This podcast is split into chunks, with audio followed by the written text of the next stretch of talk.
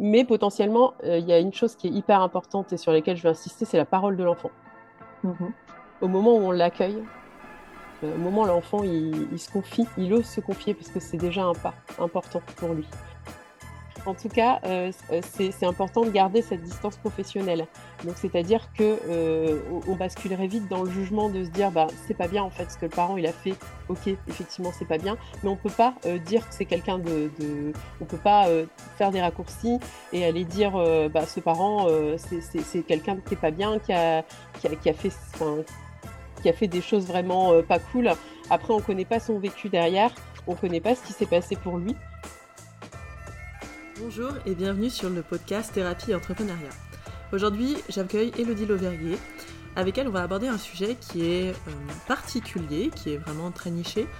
C'est pas l'accompagnement des enfants, mais ça va être, imaginons que vous ayez un enfant qui soit en danger, qu'est-ce que l'on fait à ce moment-là? Parce que ça peut arriver que nous recevions des enfants, pour ceux qui en reçoivent, euh, et que nous détections qu'il y a euh, des dangers, qu'il y a des sévices, qu'il y a de la négligence à la maison et la grande question qu'on se pose toutes, toutes et tous à ce moment-là, ça va être quel est mon champ d'action à moi, qu'est-ce que je dois faire selon la loi et qu'est-ce que je peux faire? On va donc aborder tous ces sujets avec Elodie. Encore merci à toi. Et puis je vous souhaite à tous une bonne écoute. Salut Elodie et merci beaucoup d'être sur le podcast aujourd'hui. Bonjour Anna et merci de m'avoir invitée. Alors Elodie, toi, euh, on se connaît euh, du fait que je t'ai un peu accompagnée Mmh et euh, il m'a semblé intéressant d'aborder avec toi des notions qu'on n'aborde pas trop dans les podcasts ou dans les vidéos, ou en tout cas que moi, j'ai pas trop vu, parce que tu as un parcours, euh, entre guillemets, un peu atypique. Donc, si tu veux bien nous parler de ton parcours. Bah, pas de souci. Euh, donc, moi, je suis, au départ, je suis infirmière de formation initiale. Donc, j'ai une expérience en pédopsychiatrie où j'ai travaillé en hôpital de jour auprès des enfants euh, présentant, des troubles du spectre autistique et donc en accompagnement de, leurs parents et, donc de leur, système familial euh, en général. Et ensuite, je me suis spécialisée euh, pour devenir infirmière puricultrice et pour vraiment, être focus sur, le développement de l'enfant, la petite enfance, et, pouvoir accompagner vraiment les familles dans cet axe de parentalité.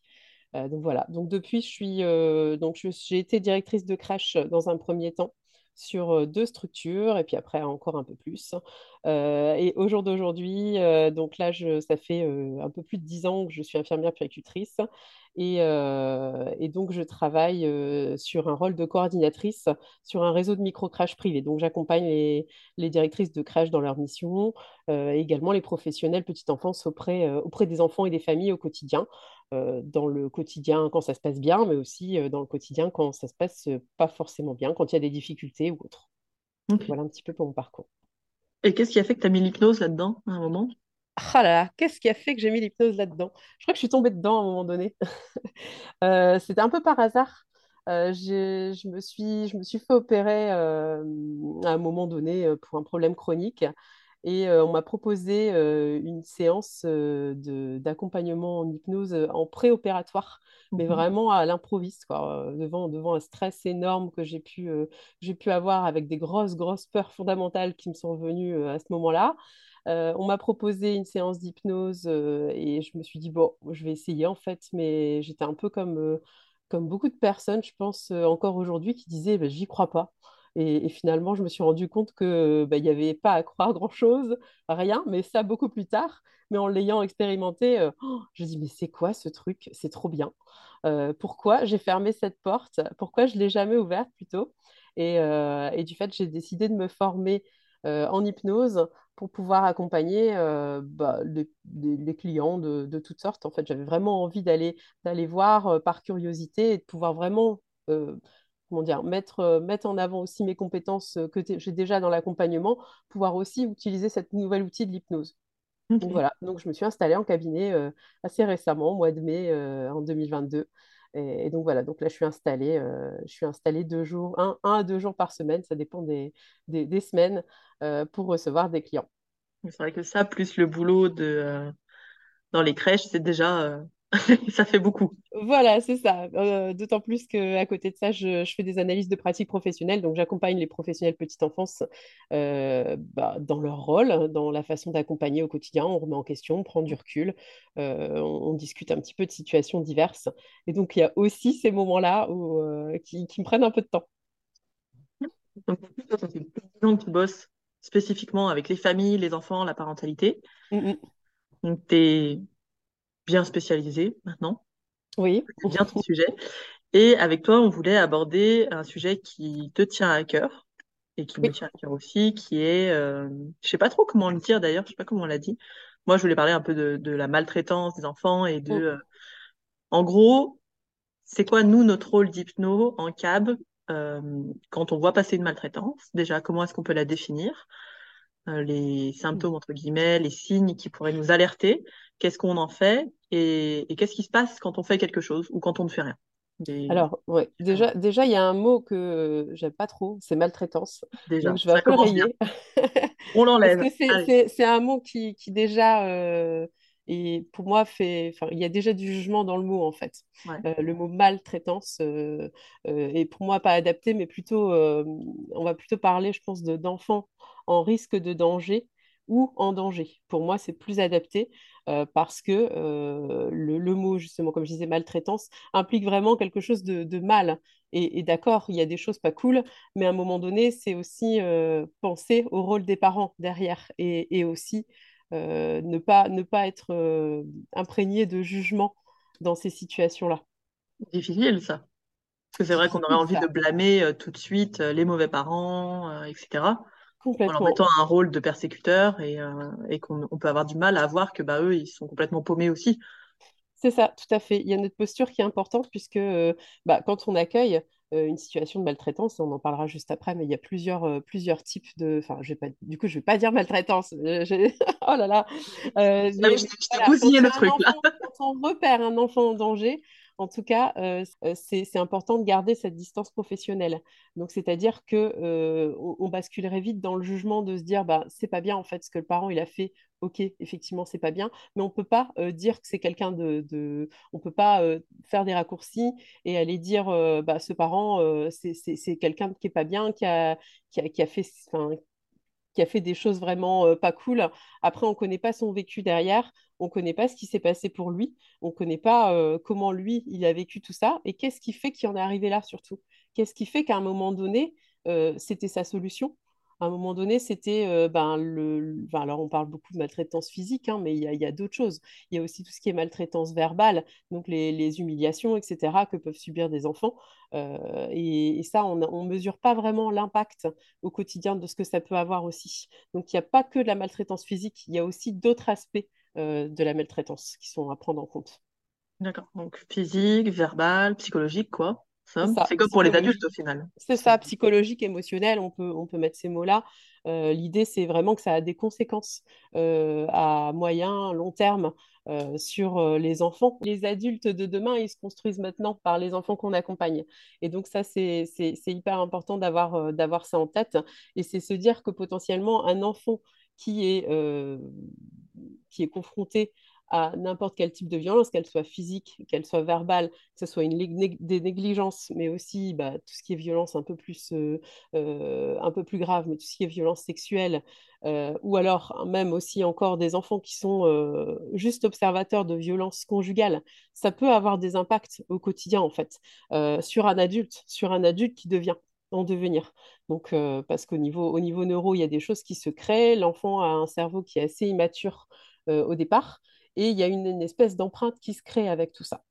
Donc, euh, ce qui fait que euh, ben, potentiellement, c'est des adultes qu'on peut recevoir aussi en séance en cabinet et qui présentent des, signes, euh, bah, des choses comme des troubles de comportement alimentaire, avec des, choses derrière ce qui se cache en fait, un peu, l'arbre qui cache la forêt, un peu les choses qu'on découvre à ce moment-là. Euh, ça peut être bah, tout ce qui est d'ordre alimentaire, hein, tout ce qui est boulimie, anorexie, et c'est pour ça qu'on encourage aussi le fait de ne jamais accompagner seul en hypnose, puisque c'est pas adapté, puisque c'est important qu'il y ait un suivi derrière plus important psychologique, voire psychiatrique derrière avec, avec ces, ces, ces personnes-là. mais, mais, aussi des troubles de comportement qui peuvent être du stress, de l'angoisse, des grosses angoisses. Mmh. ça peut se manifester partout, en fait. en adulte, en séance, ce qu'il faut avoir en tête, c'est que potentiellement, on ne sait pas ce qui s'est passé dans la vie de la personne avant, et ça peut venir de choses qui se sont passées durant l'enfance. Mmh. Ok. Mmh, Donc, dans les, mal dans les maltraitances, dans les violences, du coup. Oui, dans les violences, tout à fait. Plusieurs sortes. Nous, si on reçoit ben, des enfants, pour ceux qui reçoivent des enfants, quels sont les signes qui peuvent alerter sur de potentielles violences euh?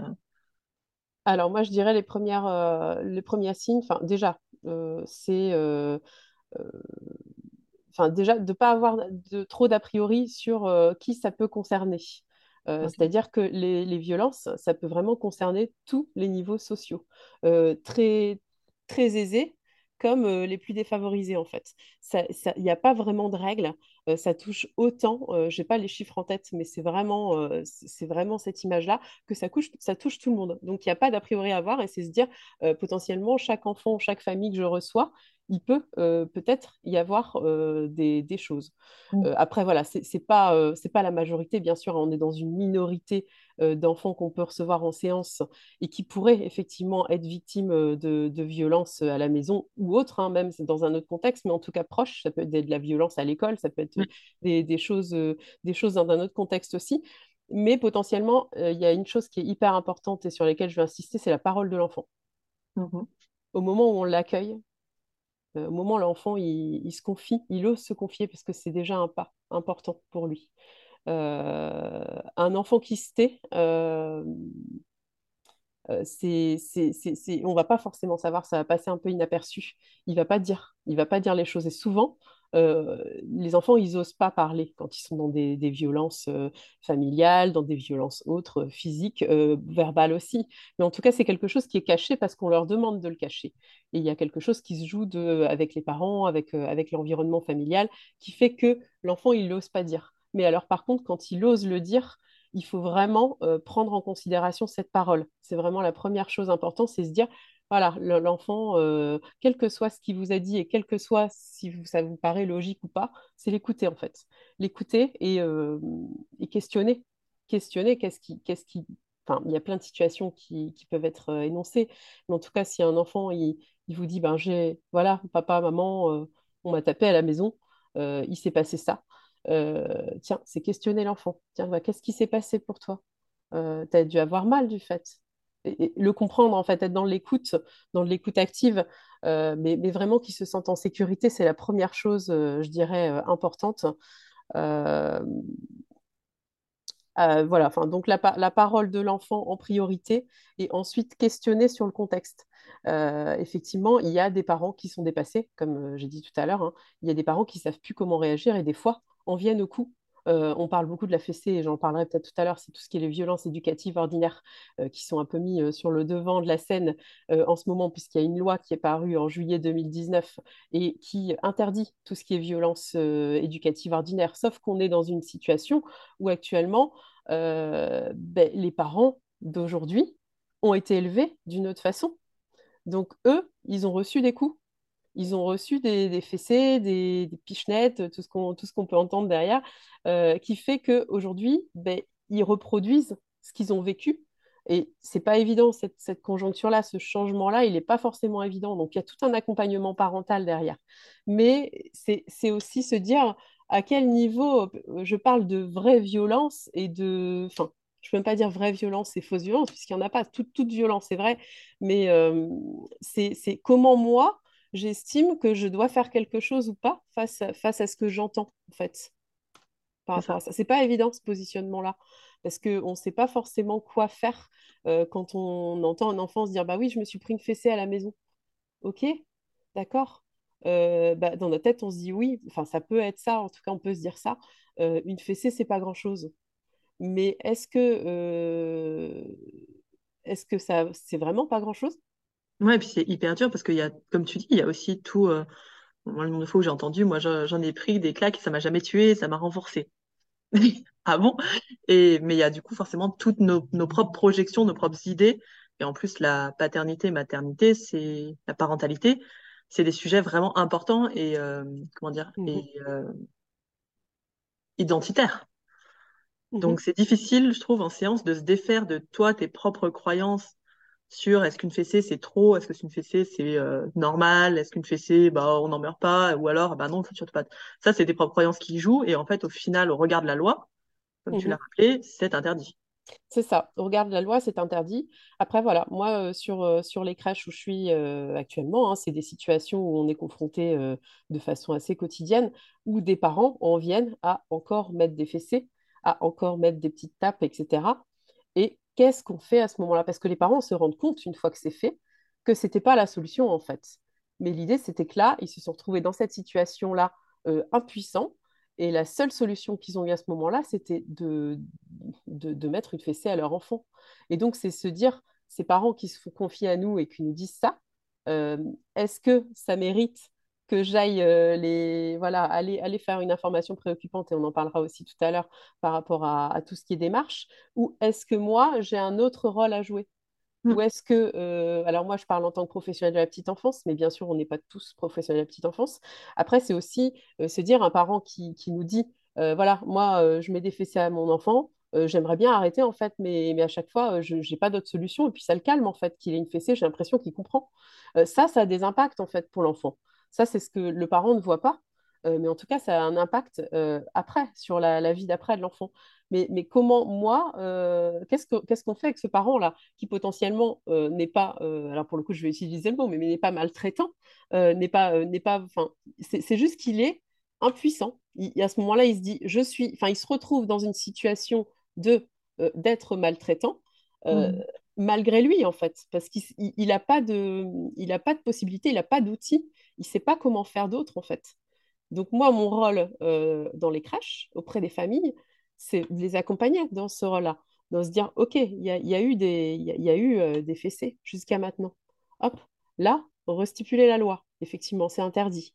Donc moi, je vais vous accompagner. Je vous accompagne pour que maintenant, vous puissiez trouver un autre moyen de pouvoir, euh, ben, à ce moment-là, quand euh, le comportement de votre enfant il vous exaspère et vous avez envie de l'exploser, clairement, euh, à un moment donné, moi, je vais vous accompagner pour pouvoir accueillir ça, en fait, votre émotion à vous. Comment vous allez faire ça, ça, peut être un rôle d'hypno aussi, quelque part, ou pas du tout finalement, et c'est complètement hors cadre pour nous, et, c'est bah, pour les professionnels de la petite enfance? Alors, je pense, je pense que ça peut être accompagné, effectivement. C'est un rôle de psychoéducation. Euh, clairement, euh, on est dedans, hein, dans la petite enfance. Et on peut accompagner aussi en tant qu'hypno. Euh, mais par contre, il faut savoir reconnaître aussi nos limites. C'est se dire jusqu'où je suis capable d'accompagner une famille dans ce sens. il faut vraiment que les familles soient volontaires aussi. Euh, il faut qu'il y ait cette volonté de se dire bah, euh, moi je veux plus ça en fait. J'y étais jusque là mais je veux plus ça. Donc qu'est-ce que je peux faire d'autre? Et ça aussi ça, ça faut être assez subtil en fait dans ce que nous disent les, les, clients puisque c'est c'est pas souvent qu'ils viennent et nous disent bah voilà je viens vous voir euh, bah, je tape mon enfant quoi. C'est des choses qui il y, a des espèces de, petits, de petites choses qu'on sent en fait quand on questionne par rapport au non-verbal aussi du, client qu'on peut recevoir. Euh, voilà, enfin, il y, a des choses qu'on peut capter et qu'on peut questionner. Et, des fois, on arrive au bon endroit. Moi, ça m'est déjà arrivé. Euh, et effectivement, euh, ben oui, j'étais au bon endroit. La maman était complètement dépassée, ne savait pas quoi faire. Et, et plusieurs fois, enfin, à taper son enfant, mais c'était, ça s'arrêtait pas à la fessée. Donc ça pouvait aussi euh, être beaucoup plus impressionnant que ça. Et donc mm. dans ce cadre, même moi, en tant que professionnelle petite enfance, euh, bah, j'ai mis la limite, j'ai dit stop, là je peux pas accompagner en fait, c'est, c'est pas de mon recours, c'est trop en fait. Ce qu'elle m'a dit, euh, je pouvais pas garder ça pour moi. C'était trop important. Il y avait bah, des confidences, certes, une confiance énorme de, de la cliente à ce moment-là, mais potentiellement un enfant en danger. Donc c'est aussi essayer de jauger et se dire quel est mon rôle et à quel moment euh, bah, je dis stop en fait, je ne peux pas accompagner. C'est euh, dans enfin une histoire de calibration quoi. C'est se dire euh, à quel moment moi je passe le relais et comment je le passe aussi.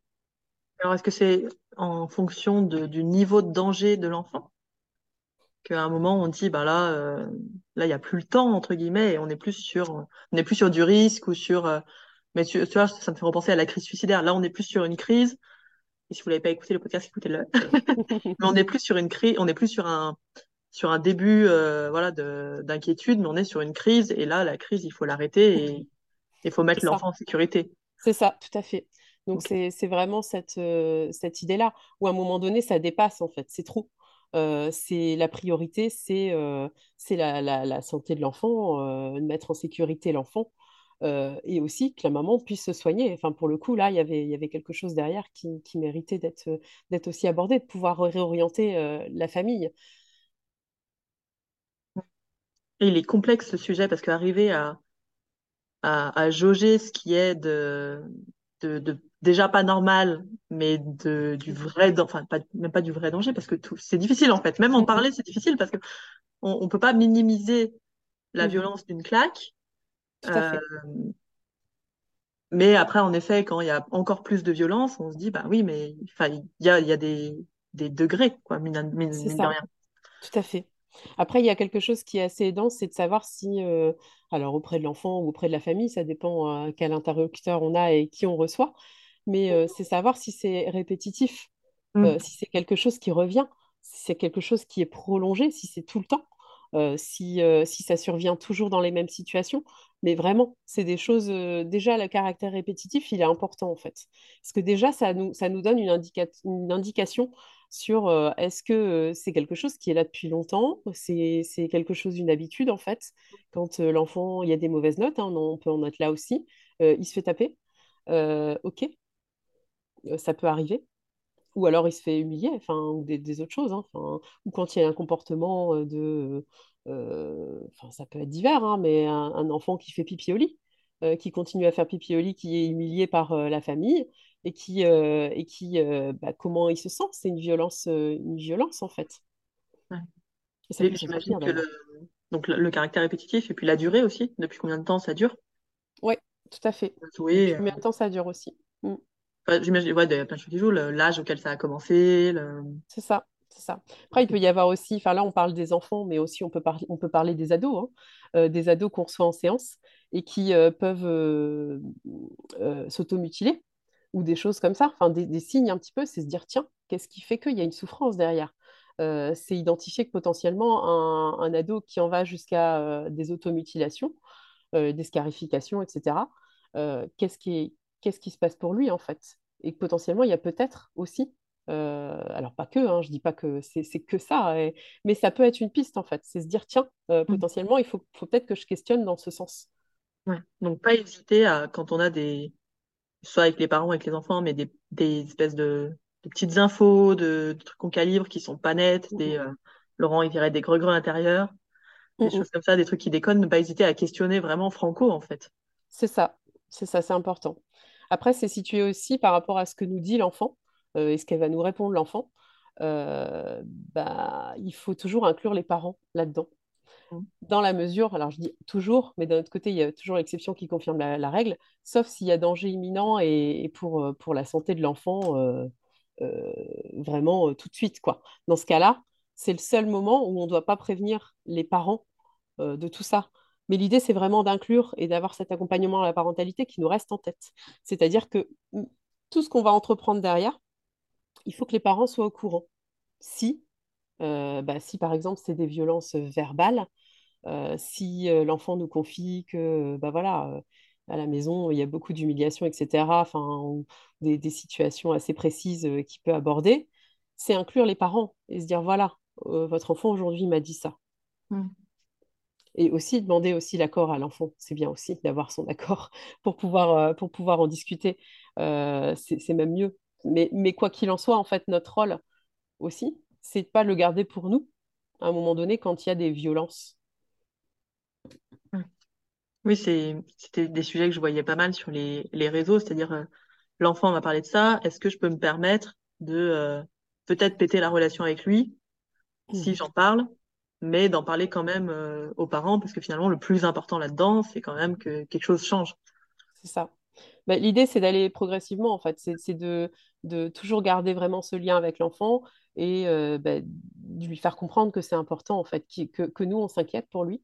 Rien que lui, lui dire déjà, dire, bah, tu vois, tout ce que tu m'as dit, moi, ça m'inquiète. Et euh, là, au jour d'aujourd'hui, j'ai besoin d'en échanger et j'ai besoin que tes parents ils soient au courant pour pouvoir t'aider derrière, pour qu'on puisse t'aider, toi et ta famille, à aller mieux et que vous puissiez trouver des, solutions. Le, du coup, ça me, permet de revenir un peu sur, euh, sur un, truc tout con, mais euh, tu vois, alors moi, des enfants, je, ai peu reçu, parce que je suis pas très enfant. Mm. Euh, moi, je fais beaucoup de prépa mentale avec des, athlètes, des ados plutôt. Mm-hmm. Mais je sais qu'un des une grosse question dans, les enfants, c'était par exemple, est-ce que je laisse la porte ouverte ou pas? Est-ce que je filme mes séances? Euh, tu vois, il y avait une espèce de, euh, de truc de bah, je peux pas être tout seul avec l'enfant, notamment les accompagnants masculins. Je peux pas être tout seul avec ses enfants. Et en même temps, pour que l'enfant puisse confier des choses euh, bah, de, de, type violence, etc., à un moment, il faut aussi qu'il se sente dans un espace clos, j'imagine, et en sécurité, mhm. sans que bah, la mère ou le père entendent dans la salle d'attente. Mhm. Bah oui, effectivement, après, tout dépend vraiment de votre cadre.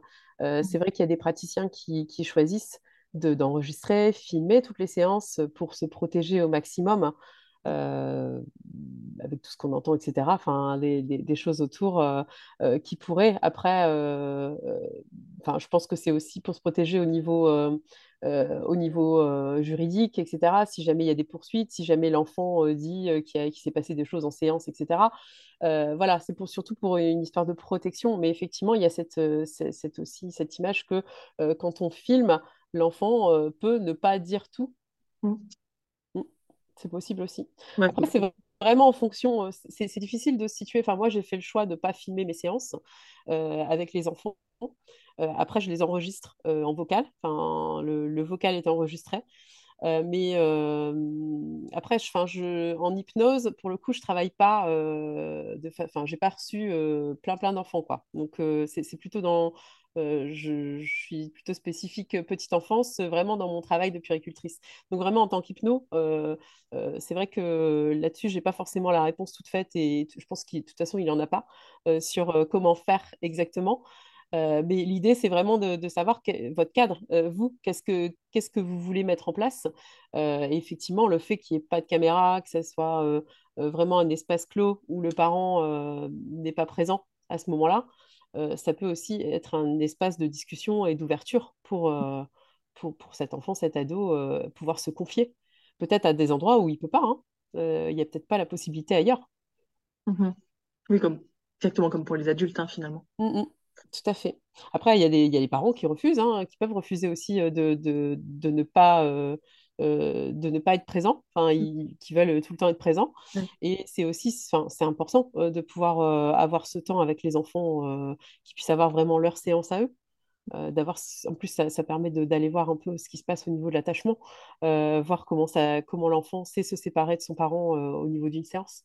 Donc c'est aussi de l'intérêt hein, d'avoir je, ne sais pas enfin il y a, y, a, y a, plein de versions possibles hein, mais je sais qu'il y a des praticiens qui, qui pratiquent avec le parent tout le temps présent d'autres qui, qui font uniquement l'enfant un peu les deux aussi c'est possible. Il y, y a, vraiment tout, tout, tout est possible quoi c'est une question de cadre, mais un cadre qui est à réfléchir, à tester, à voir s'il vous va, à voir s'il va aux enfants, aux parents. Et à réajuster éventuellement. Et à réajuster, voilà, mais, mais, mais pas se, peut-être pas se laisser bouffer son cadre. Si par exemple ton cadre, c'est de, euh, de, faire une séance euh, d'abord 10 euh, minutes avec le parent et ensuite 50 minutes avec mhm. l'enfant, si le parent dit bah non, moi je reste là, bah déjà peut-être justement ça s'interroge, ça s'accompagne avec le parent parce que c'est intéressant et, mhm et de pas forcément bousiller son cadre en disant bah d'accord, avec plaisir.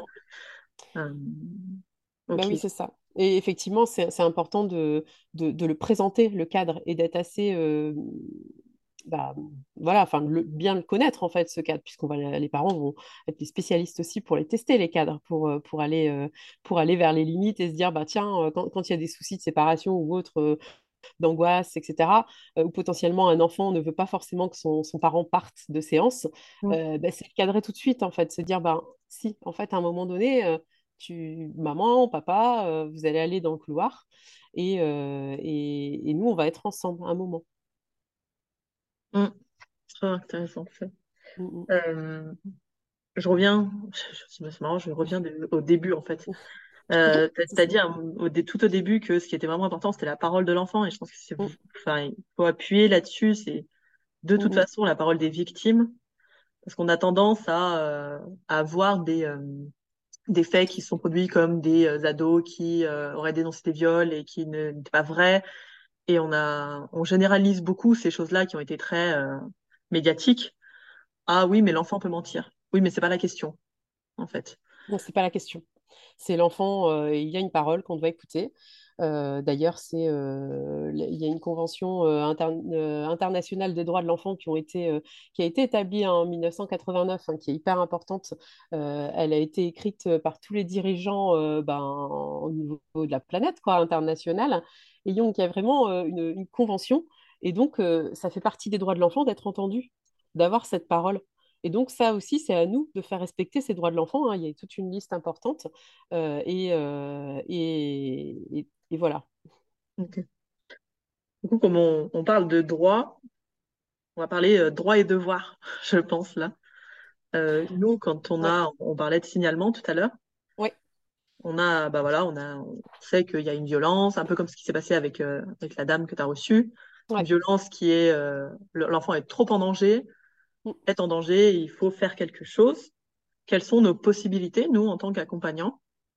Qu'est-ce qu'on peut faire et qu'est-ce qu'on doit faire? Tu vois, vraiment la différence. Euh, Alors au niveau de, ouais, au niveau, au niveau de, euh, déjà, enfin, ce qu'on doit faire, c'est que tout citoyen euh, de, France se doit, en situation, quand il a repéré une situation d'un enfant en danger ou en risque de l'être, c'est précisé, puisqu'il ne faut pas forcément que l'enfant soit en danger, mais ça peut être un risque. Ça peut être potentiellement des, des, des choses euh, qu'on a vues. Quoi. Enfin, potentiellement, les violences psychologiques, elles peuvent, elles peuvent découler après sur des violences physiques. Voilà, c'est ça. il faut savoir que 95% des violences physiques commencent par des violences éducatives ordinaires.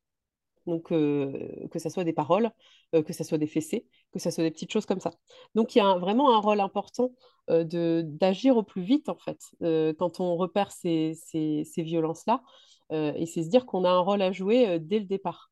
en tant que citoyen, déjà, on a l'obligation légale de signaler un enfant en danger ou en risque de l'être. Après, il y a cette histoire de, euh, comme on dit tout à l'heure, à quel moment je, dois faire en fait? Je, dois, à quel moment je fais une information préoccupante, à quel moment je le fais pas en fait?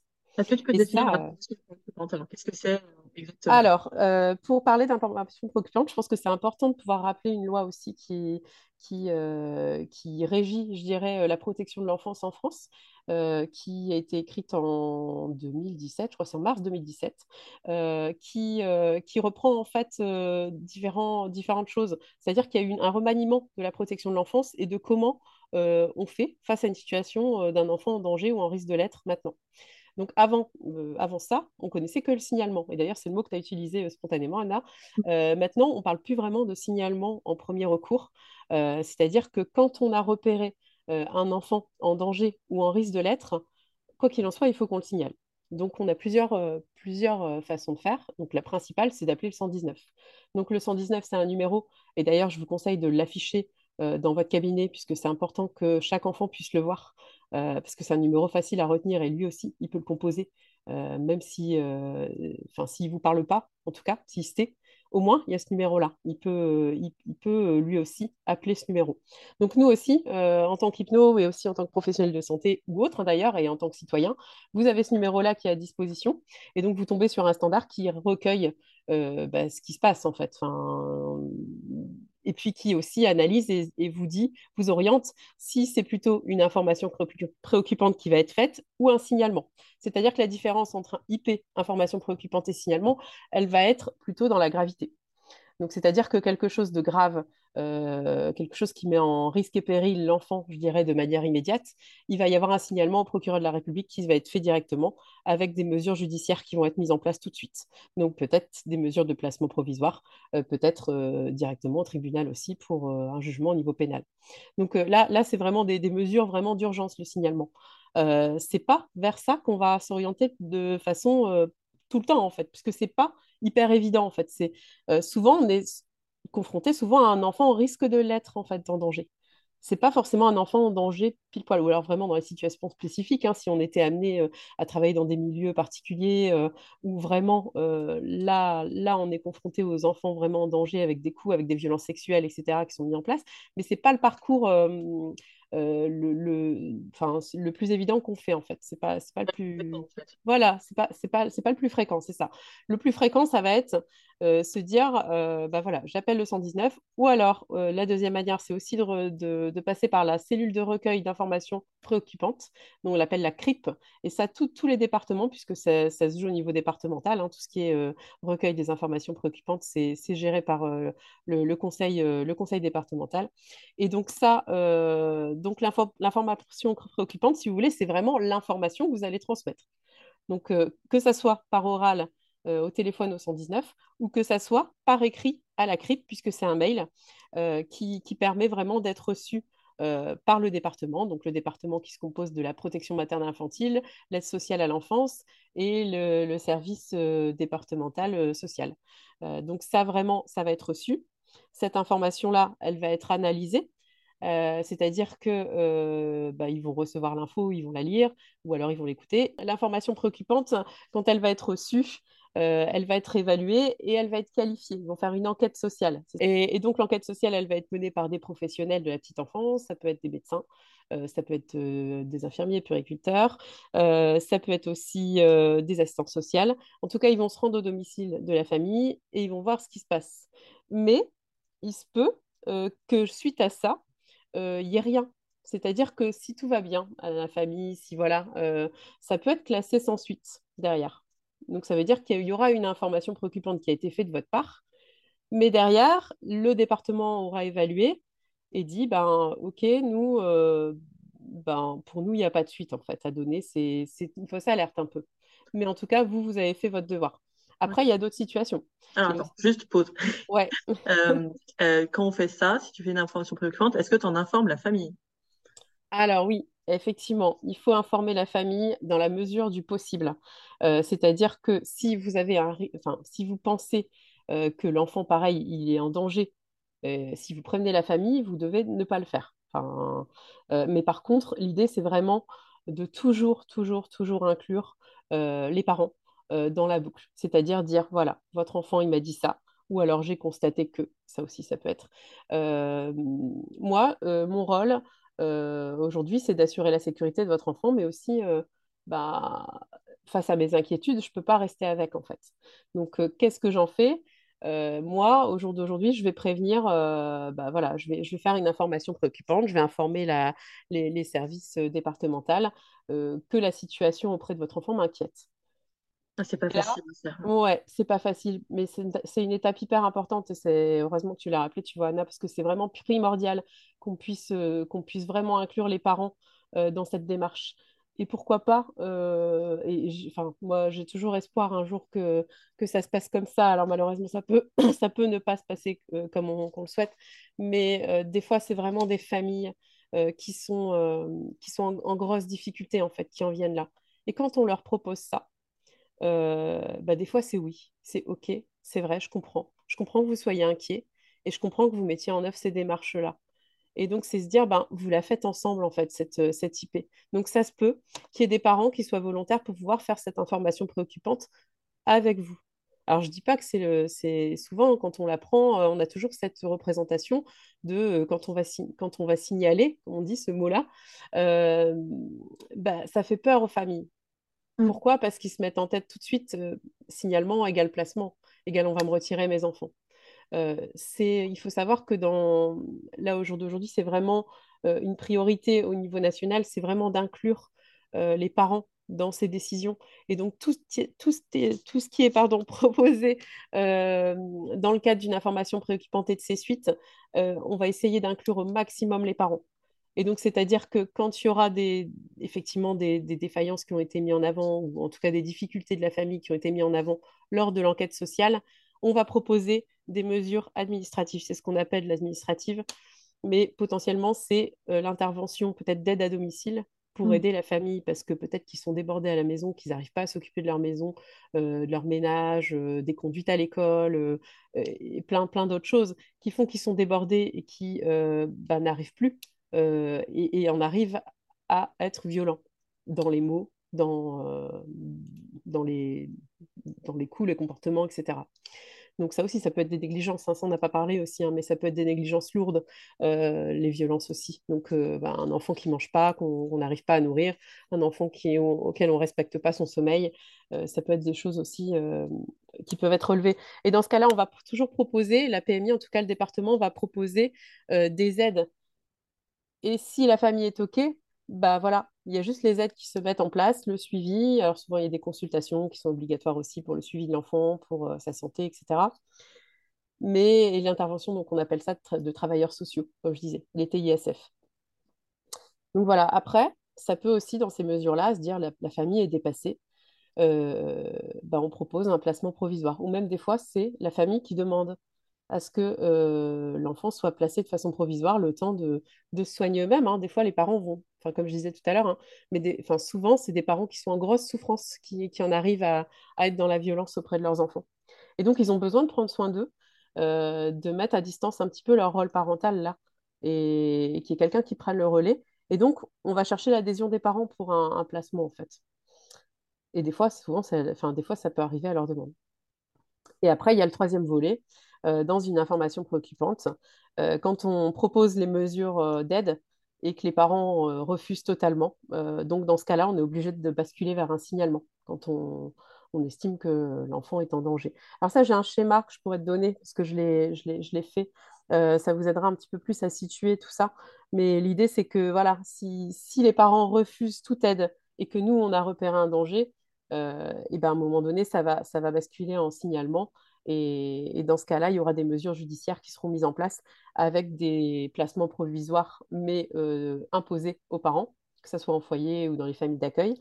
Euh, mais ça, peut aussi être euh, des mesures de suivi AEMO qui sont des éducateurs spécialisés, etc., qui, qui, ont, qui, ont, des suivis intensifs avec les enfants dans ce cas-là.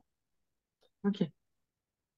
Ok, c'est intéressant parce que c'est vrai que, en effet, quand on, pense, tiens, je vais faire, en plus, le, mot information préoccupante, je ne l'avais pas du tout, mmh mais tiens, je vais, je vais dire à quelqu'un, il y a presque l'idée de dénoncer, tu vois, mmh.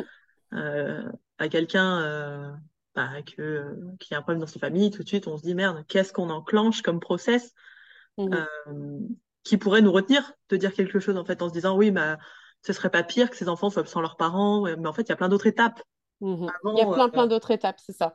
En fait, on fait un énorme raccourci sur, euh, le parcours d'une IP ou d'un signalement. il y a plein, plein d'étapes avant. Et vraiment, euh, l'idée euh, vraiment de l'État et, du département, c'est vraiment d'inclure au maximum, maximum, maximum les parents là-dedans. Donc, dans les choix, etc. Et, donc, c'est vrai qu'on n'a pas forcément en tête. Et bah, on fait souvent le raccourci, et aussi en tant que professionnel, hein, des fois hypno.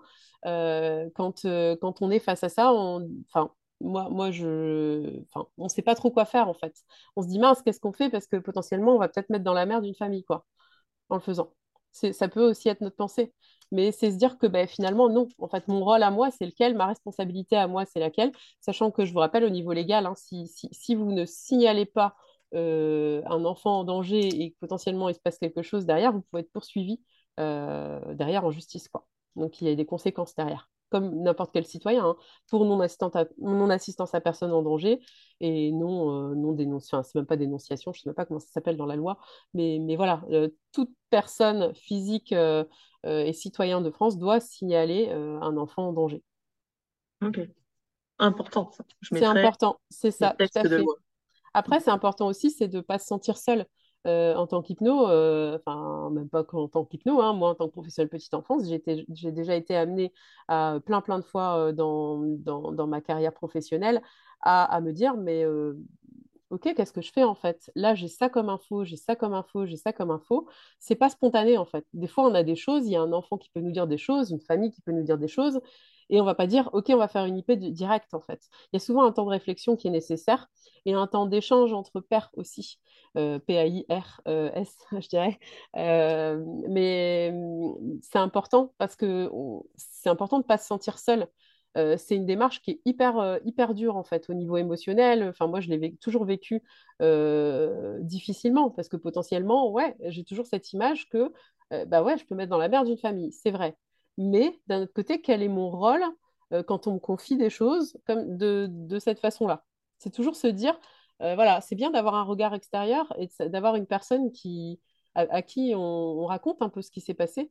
Et, si c'est quelqu'un du, même environnement professionnel, c'est mieux. Euh, effectivement, il y a cette histoire aussi, euh, ça, me fait, ça me fait penser au, secret, le secret professionnel, etc. Euh, sachez que dans ces situations de, de comment, protection de l'enfance, etc., il n'y a pas de secret professionnel. Donc, c'est-à-dire que le secret professionnel, il est levé. Donc, vous êtes protégé. alors, enfin, je dis ça pour tout ce qui est professionnel de santé, pour les médecins, etc., psychologues, infirmières, etc., on est soumis à ça.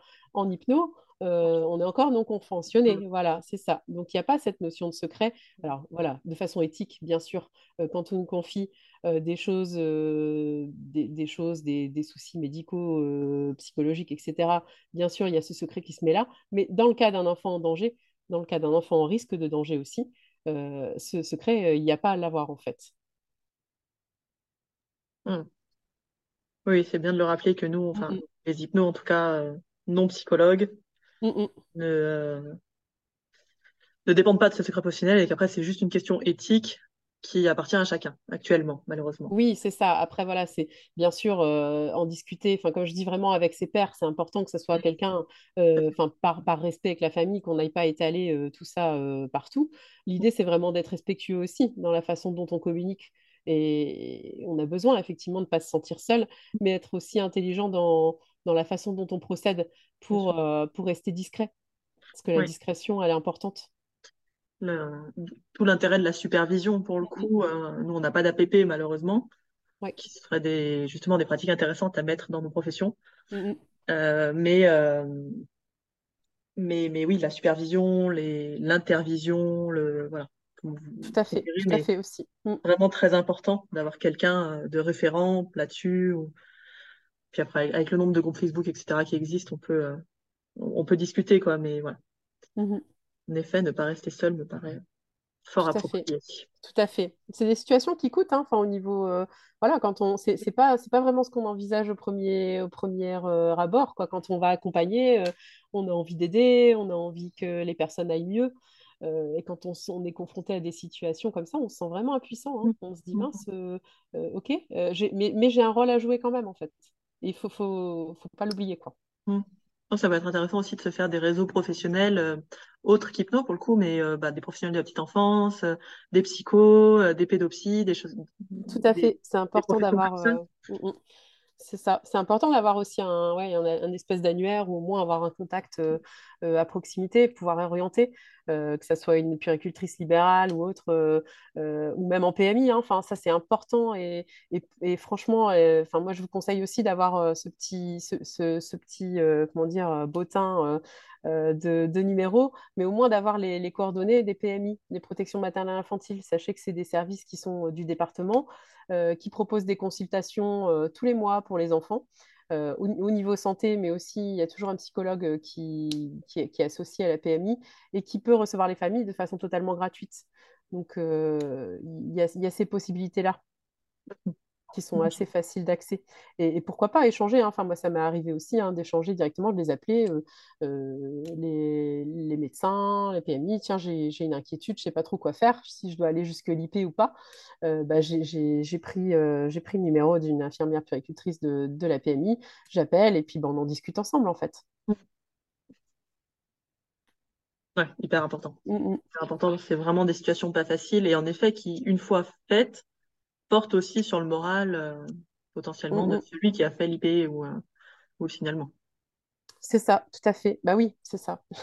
On se sent un peu. Euh, ah, c'est pas évident. Hein. Je l'ai déjà, j'ai déjà, déjà été dans cette situation plusieurs fois.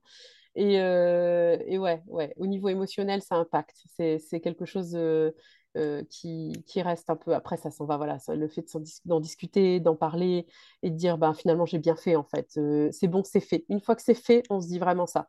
Ok, c'est bon, c'est fait. C'était pas agréable, euh, ni pour eux, ni pour moi. mais, mais, vraiment, l'idée, c'est que bah, on va les aider, quoi. On va pouvoir leur proposer de l'aide. Moi, je, je, de mes capacités, je ne pouvais plus, quoi. Mmh. Donc, je, je, j'ai plus d'action, j'ai plus de c'est les limites en fait de se dire moi je peux pas enfin on peut pas agir, quoi. Il y a des situations où nous, on n'est pas, on n'est pas apte, quoi. On peut pas, on, peut pas mettre en place des choses tout seul, quoi. Oui, oui, puis il y en a plusieurs, hein, pour le coup. En plus, quand c'est systémique comme ça, mm, mm. et qu'on doit travailler avec les parents et avec l'enfant, est-ce qu'on peut continuer à, recevoir, même quand l'IP est fait, etc. Est-ce que tu continues à, travailler avec les familles quand elles le veulent bien?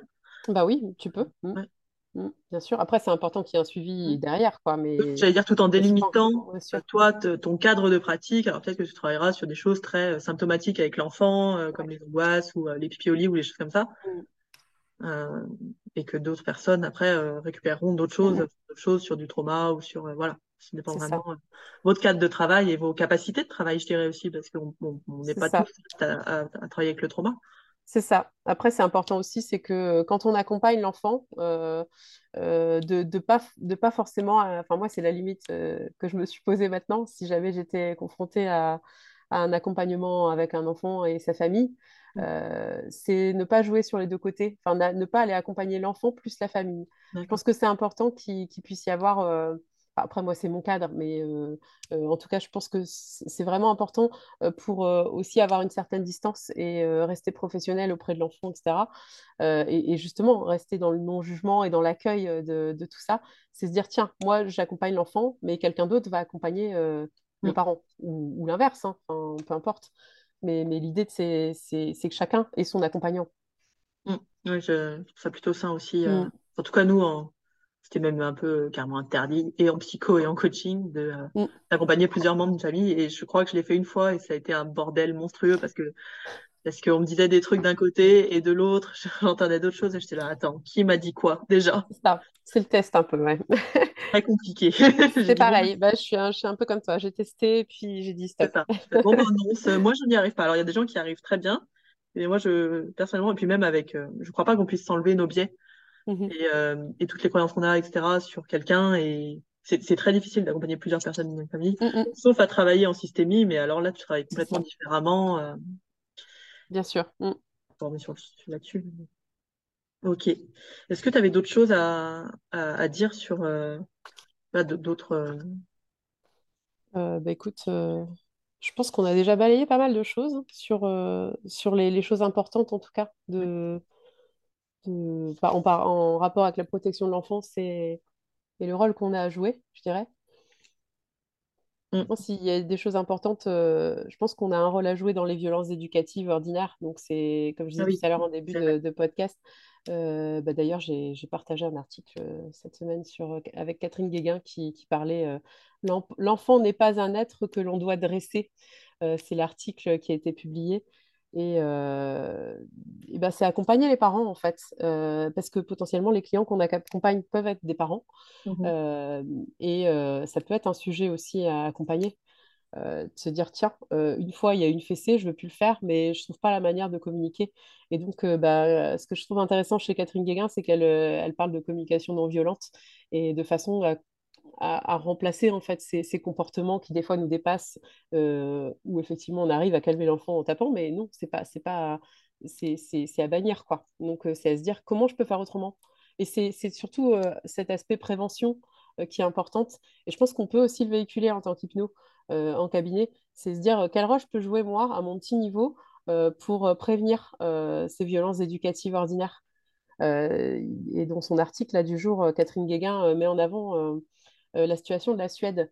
Euh, les, donc, euh, les pays nordiques qui sont très en avance sur un peu beaucoup de sujets et, nous expliquent que voilà, il y a eu un, vraiment un tournant dans, cette, dans cet aspect prévention. le fait de le fait d'être tous sensibilisés, hein, tous citoyens de France qu'on est, mais aussi en tant que professionnels, à accompagner ces violences éducatives pour pouvoir agir en amont en fait.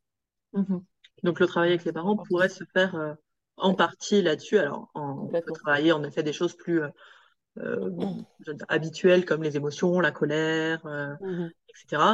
Mais aussi pouvoir faire un peu de, psychoéducation, mmh ça va même plus loin que ça, sur les, différentes choses qu'on pourrait faire autrement et ne, pas les laisser trouver tout seuls leurs propres ressources et, mettre un peu son grain de sable là-dedans en, en soi-même faisant des recherches. Tout à fait. Il y a des choses hein, qui sont disponibles. Il y a, aussi des ateliers, je pense aux ateliers Faber et Maslich euh, qui sont, euh, euh, positionnés aussi vers la communication avec comment je communique avec mon enfant, comment je mets en avant cette communication bienveillante, je dirais, pour, pouvoir accueillir les émotions de l'enfant, mais les miennes aussi, quand j'en ai. Qu'est-ce que j'en fais? Donc c'est assez intéressant. Après, il y a aussi Filiosa hein, qui travaille aussi dans ce sens avec ses, ses publications, ses, ses livres dont j'ai tout essayé pour les, tout petits, pour les plus petits, mais il y en a d'autres qui expliquent aussi notamment les, les conséquences hein, des, des violences, des violences psychologiques et, et verbales au niveau du développement de l'enfant et qui sont hyper intéressantes parce que ça a des conséquences. L'enfant, qui reçoit ces violences et, et sur un cerveau immature, bah, potentiellement, c'est des adultes que vous recevez en séance. Je Mm. leur dis, mais vraiment. Ok. Mais écoute, je vais noter tout ça dans le. Ah, je perds mes mots moi aussi. Que je dis à chaque podcast en plus. hein. Je vais tout noter dans la description. Les ateliers, les livres que tu as Ouais, donnés, les coordonnées, euh, le les cripes. 119, euh, Les le cripes aussi, je pourrais donner, ouais. Mm. Ouais, j'ai mis les cripes, le petit schéma que tu me Ouais, tout à fait. fileras. euh, Bref, plein d'infos C'est euh, ça. dedans. Merci Et beaucoup. quand j'aurai fini, il y aura euh, un Un petit guide, un livret? petit guide. Ouais, Eh oui, je le sais, voilà, ce petit guide, je l'attends. c'est ça. Non, ça va être chouette. Euh, merci beaucoup, Elodie, pour euh, le temps que tu nous as consacré et puis euh, pour toutes les Merci infos qui étaient extra claires. Et je pense que c'est vraiment un sujet euh.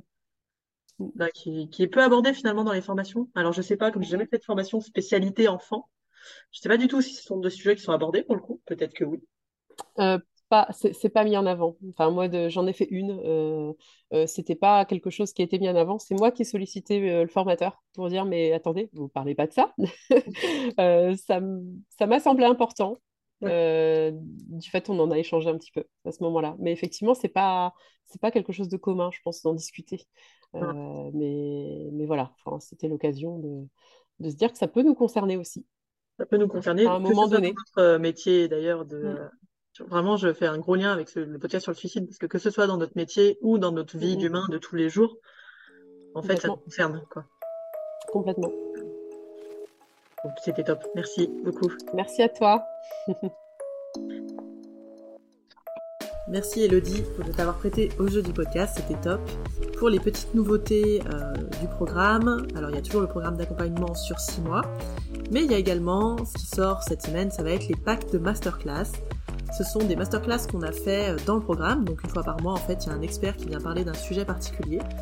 Et euh, je les ai regroupés en packs, donc il y a un pack sur euh, l'expertise, donc ça va être de travailler avec des sujets spécifiques comme le deuil, le tabac, les enfants. Euh, et puis il y a un autre sujet qui est le développement d'activités. Donc là, ce seront des experts qui vont parler, euh, bah, par exemple, de Google Ads, des réseaux professionnels. Et enfin, il y a un troisième pack qui lui sera vraiment sur l'accompagnement hypnotique. Donc là, ce sera tout ce qui est cadre, posture, questionnement, les phénomènes hypnotiques. Voilà, si ça vous intéresse, je mets le lien euh, dans la description. Je vous souhaite à tous une très belle journée et prenez soin de vous.